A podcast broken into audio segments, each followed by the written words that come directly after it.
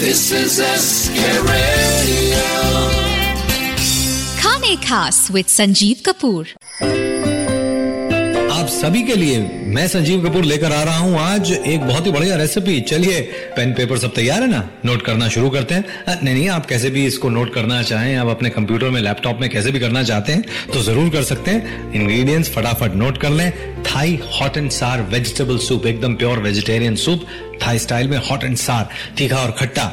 इसके लिए चाहिए स्नो पीस 10-15 स्नो पीस चाहिए डायगनली कटे हुए, पाँच छह स्ट्रॉ मशरूम आधे कटे हुए। जी हाँ स्ट्रॉ मशरूम थाई खाने में काफ़ी इस्तेमाल होते हैं और छोटी सी एक कैबेज उसमें से भी एक चौथाई टुकड़ा, उसको हाफ़ इंच साइज़ क्यूब्स के अंदर काटना है।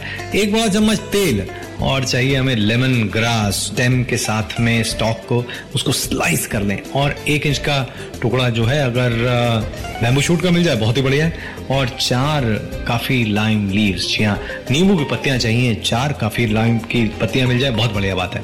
एक बड़ा चम्मच रेड करी पेस्ट बाज़ार में बनी बनाई मिलती है, ले लें।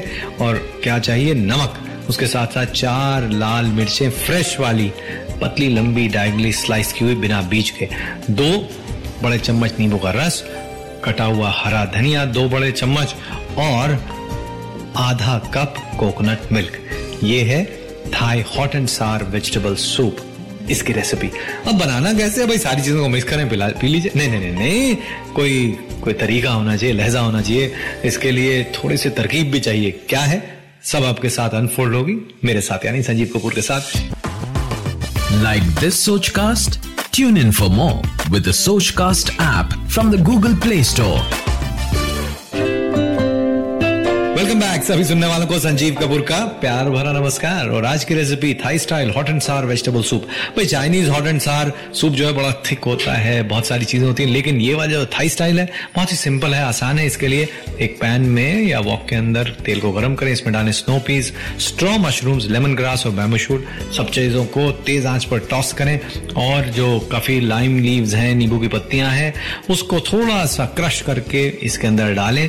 फिर इसके अंदर डालें रेड करी पेस्ट जी हाँ एक ही बड़ा चम्मच चाहिए और इसके साथ इसमें चार कप पानी या वेजिटेबल स्टॉक डालकर इसको उबलने दें। फिर इसमें डाल दें कटा हुआ कैबेज और स्वादानुसार नमक।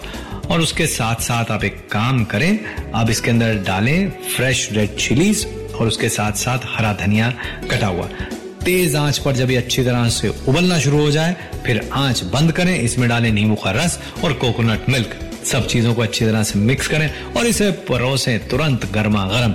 और वेजिटेबल ज़्यादा डालना चाहते हैं तो डाल सकते हैं लेकिन स्वाद जो है आहा, तीखा भी है खट्टा भी है hot and sour Thai style का ये सूप नॉनवेज बनाना है चिकन डालें फ़िश डालें प्रॉन्स डालें कुछ भी डाल सकते हैं मर्ज़ी आपकी है वेजिटेबल्स भी और भी डाल सकते हैं ब्रोकली भी डाल सकते हैं गाजर भी डाल सकते हैं कैप्सिकम भी डाल सकते हैं बहुत सारी चीज़ें डाली जा सकती हैं मर्ज़ी आपकी है। मैंने इतना बताना था बाकी कुछ काम आप भी तो करें।